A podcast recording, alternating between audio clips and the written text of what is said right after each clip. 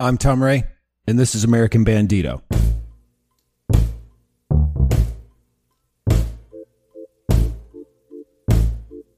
Right now, we're up to the 11th episode of this show. When I first started out with this project, I mean, er, basically, it's changed my entire summer, and in a good way. I was all excited about this summer. My wife and I moved into a new place downtown. But then at the beginning of spring, she was diagnosed with breast cancer. Now, if you've been following this show, you know that I've mentioned this before and that I've talked about the struggles that we've gone through. I've written about it on my daily journal that I post on the site. But I had this idea for this show, and I wanted to do something, and I wanted it to be something both my wife and I could enjoy. And one of those things was being involved in the community, the art community, getting back into it, being downtown, being around people that do it.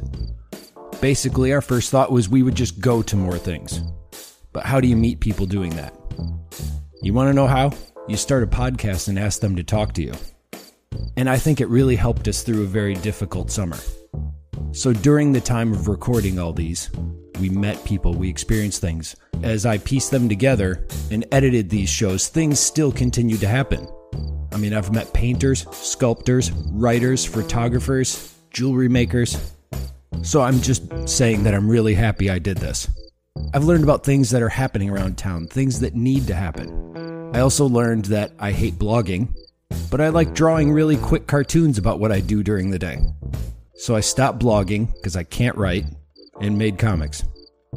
So I just wanted to thank everybody who's still listening to this show, or if you're just discovering for the first time and like what you hear, thank you very much. Now, today's guest, when I saw her art, I really liked it. There was something different about it. She goes back and forth from Chicago, where she's from, but lives in Madison. And in Chicago, she has more success putting up her stuff. She says that it's actually quite difficult to find places to put it up in Madison. And about how she actually found her voice a few years ago with one of my favorite answers, I think. And the answer is Grace Jones. So have a listen as I meet Sharon Bird.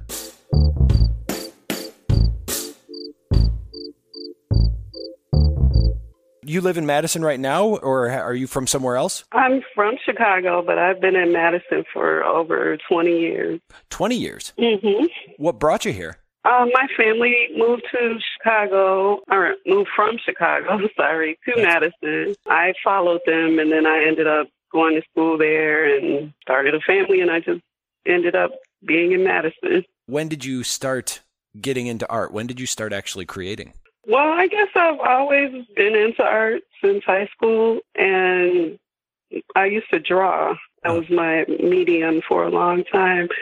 I went to UW for social work, but in 2009, I think, I decided that I wanted to do art professionally. And at the time when I was in high school, it was called commercial art.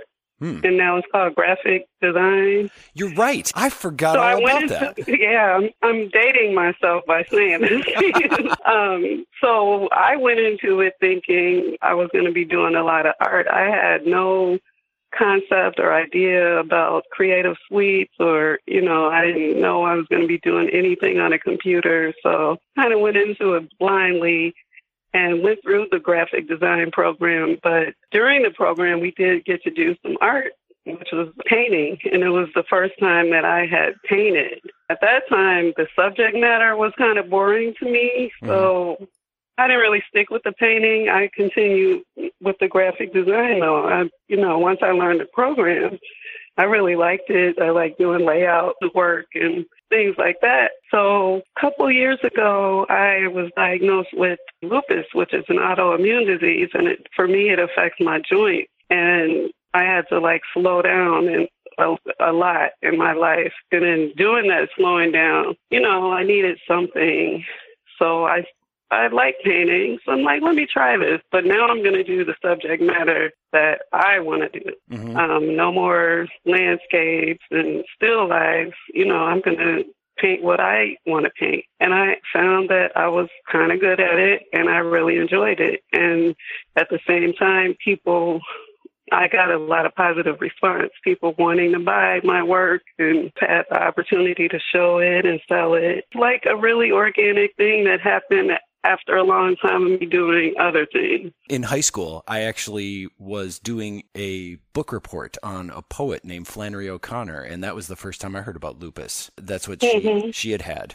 Maybe it was because you were talking about the time period of starting out in high school. Like all of that flooded back into my head right when you said it. Yeah. What programs were you were you using when you went to school for it at first? For graphic design? Yeah. That's where I learned like Photoshop, Illustrator, InDesign, like Creative Suite, Dreamweaver. I do a little bit of web design as well. Okay. I don't use those in my artwork yet, but at some right. point I'm thinking of ways that I want to incorporate it. And it shows in my artwork in one way in that I think it's kind of graphic. I like to use strong colors my hope is that it kind of jumps out at you. When you were taking the classes and you said they actually had you do painting, I found that kind of surprising. Mm-hmm. What was the reasoning behind them actually? I mean, they're teaching you how to do graphic arts, but then right. all of a sudden they were but, like, and today we're going to paint. Like, how did that come up? Well, I guess the fundamentals can be done through paint. Um, I think the first painting class I had was color theory.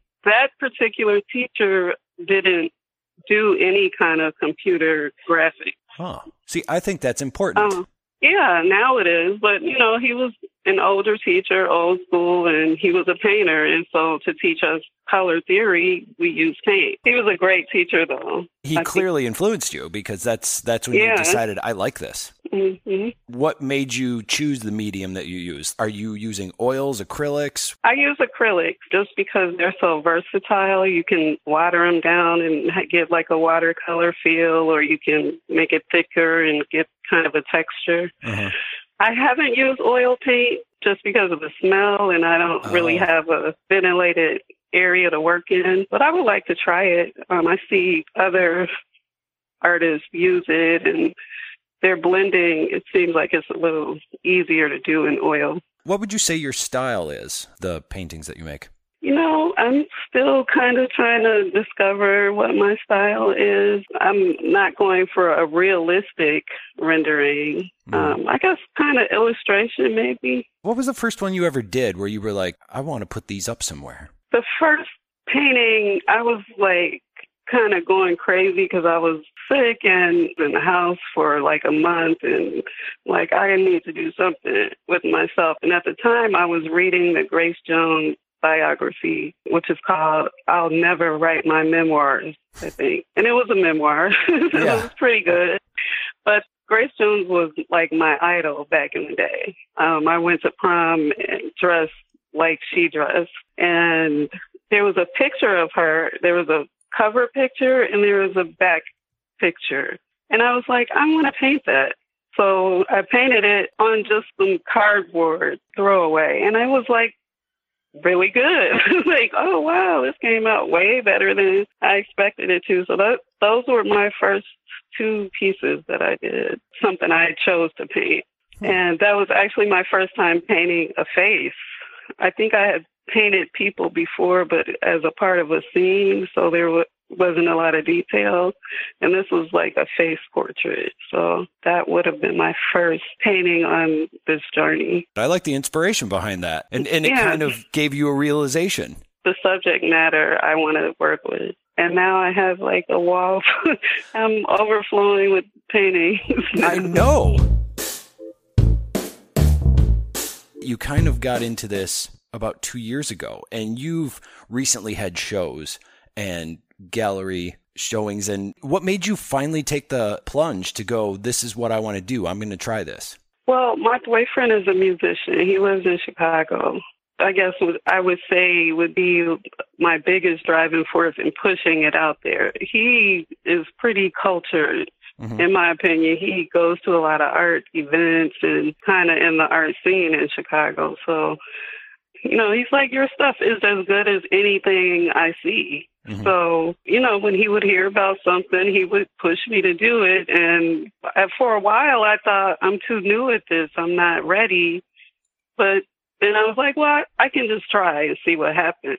Mm-hmm. And it worked a few times. So. The one that you just had, 100 canvases. It was a fundraiser and silent auction at the Silver Room in Chicago. How did you get into that? Um, I actually did that last year as well, and that was the first painting that I ever sold. Although it was for charity, I didn't get the money myself, mm-hmm. but they do this every year. It's a block party that's held in the Hyde Park neighborhood in Chicago.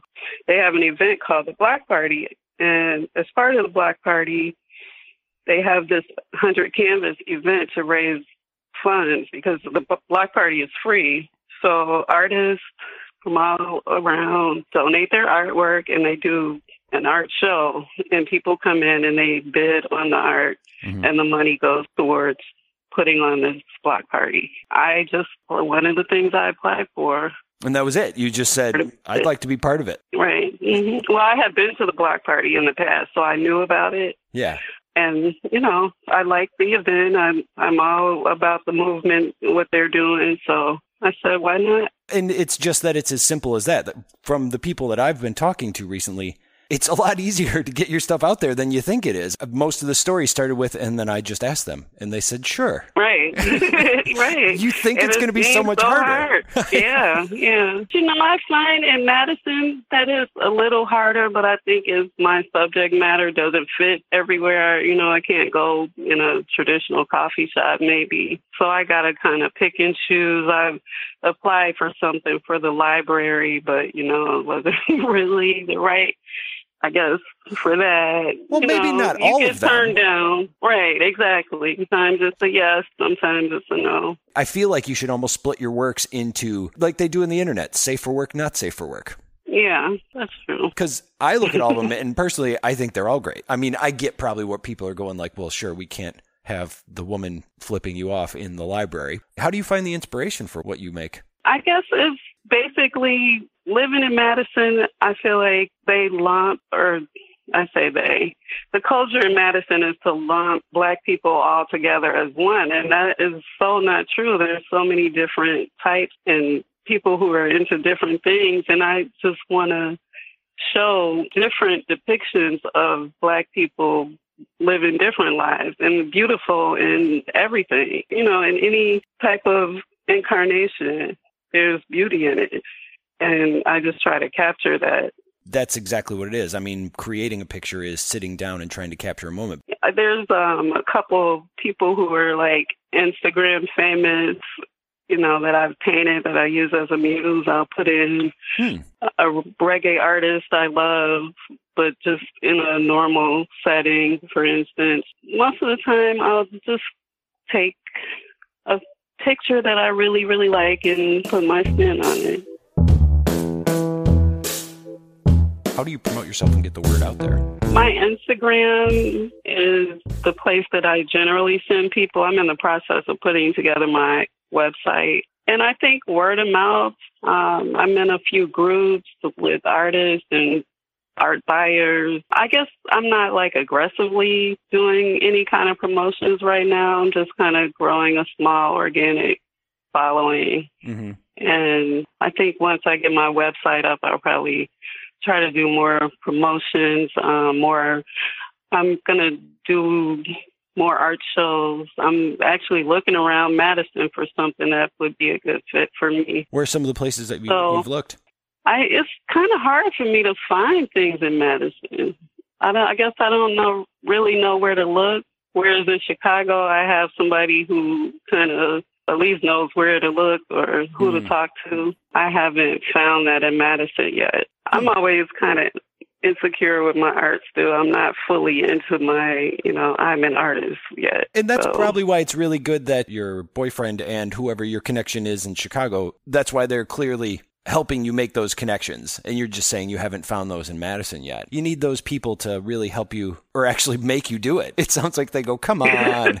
well, I think that as I get more confident in my work, and I can see a huge difference from two years ago when I started and now. And so mm-hmm. I feel like two years from now, I'm going to be even that much better. So I, at some point, I think my confidence level will catch up it's because it's personal stuff. You're you're doing personal exactly. works, and then you're trying right. to get people to accept them and put them up for you. And and I get that. Exactly. Yeah. Exactly. In my other life, I worked for the y- YWCA, and I had to do a lot of marketing work for them. I worked as a public awareness campaign coordinator for the Wisconsin Coalition Against Domestic Violence. I had to go around the state and help people promote things. So promotion comes easily to me. It's the confidence piece. Once I get that up, I think the promoting will be easy. I'm not really worried about that. I just want to develop my art a little bit more. It's different when the promotion that you're writing is about you. It's tough because Right, exactly. if it's for Exactly. something else, you can write something where it's like, this is brilliant. Everybody's going to understand what I'm talking about. And then you write about yourself and it's Mhm. like, how do I say that? Yeah, you're exactly right. Do you have your own home studio or do you have a studio that you go to? Where do you work? I have a little corner. Oh, in the in the living room. I like that. It almost seems like Yeah. punishment. Go in that I like corner it though. No, that's nice. Oh. Beautiful things come out of that corner. So it's magic. Oh, that's poetic. We're making it sound like this horrible little place where they're like, you can work in this area. That's it. And you're like, that's where the beautiful things come from. hmm Would you like to do this as a full time career? Still Oh, I would love to You do would. it as a full time career and also to curate some art. I would. Here's um, the Harlem Renaissance Museum that opened, and I kind of like what they're doing, but I, w- I would like to curate some art that comes from like little known artists, you know, people Mhm. like me who are just starting out, and some black art in Madison. That there was a an exhibit last weekend. It opened, the Faces of Incarceration. Yes, with uh, Uh, Philip Salamoni. He was one of the people that I spoke to that was involved in it. Oh, okay, yeah. My art is like the antithesis of that. Like we're not all incarcerated. You know, we can be beautiful without being criminals or, you know, having a bad background. We're just everyday people living our lives. So yeah, I would like to see more of this kind of art instead of it being, you know, photography of poverty or Hmm. faces of incarceration or just I don't see this a lot in Madison, what I'm doing. What kind of changes have you had to make to really decide to take this step in the past couple of years? For me, painting is kind of a meditation. The time that I'm spending painting, I'm not concentrating on aches and pains or, you know, anything that's going on in my life. All I'm seeing is the painting, how it's going to turn out, where is this going, what do I need to do to get it. As far as changing anything, no, but I have enjoyed the what is brought to me as far as a calmness. Maybe it's changed me. I haven't changed anything. Do you have kids? I do. I have a 24 year old daughter and I have a 14 year old son. What do they think of you making the leap into art? My son has no opinion about anything. That makes sense. 14 and he just doesn't care. Um, but my daughter thinks it's great. I just realized as I asked that, I'm like, that's a silly question. You have a teenager and a fully grown person. The teenager is going to be like, does it involve me? No. Then I don't right, care. exactly. oh, funny. I have a online boutique that I run as well that sells Afrocentric clothing, jewelry, things for the home. I do a little freelance graphic design, and I also I help people with dreadlocks to grow or start their dreads or twist them, maintain them. How do you do that? Um, there's a technique to twist them, and then when you start, you have to twist them constantly, like daily. The person who has them, but they might want to once a week or so get them tightened up, and then once they lock or they start to kind of mat together, Hmm. then you can do it a little less often until they're totally locked, and then it's just a matter of maintenance. I guess I've never thought about that before, but it's like, yeah, they don't just happen. Right. Yeah. Yeah, I think a lot of people think that it's a low maintenance style. It's a high maintenance style. You got to do a lot. I mean, unless you just want them, you know, matted, messy, ugly ones. Most, you know, that's a style now. Most people are getting them done professionally. And then the story you were talking about before, that's the ethnicworldwide.com mm-hmm. site? Okay.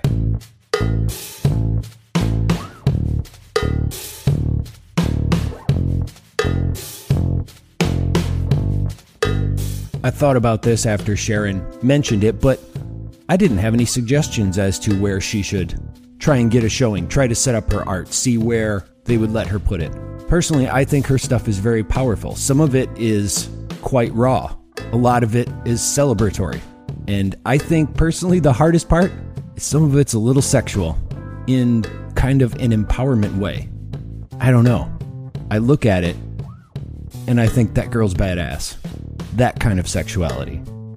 I just really enjoyed what she was doing, and I love the fact that she's just feeling it out right now. But in the process, putting her stuff out there at shows and galleries. Like she had mentioned, she did the 100 Canvases event in Chicago. So kudos to her for doing that. I know I would have been terrified. I want to thank Sharon for taking the time to talk to me. And if you're hearing this show for the first time, you can subscribe by visiting our website at americanbandito.com slash subscribe. You can listen to it on Apple Podcasts, Google Play, YouTube, or sign up for our email. And while you're there, you can read my daily comic journal called Then This Happened. The music for the show is by my side project called Romcom. That's com with two M's. And you can learn more about that at americanbandito.com slash music. And I'll see you next time. So long.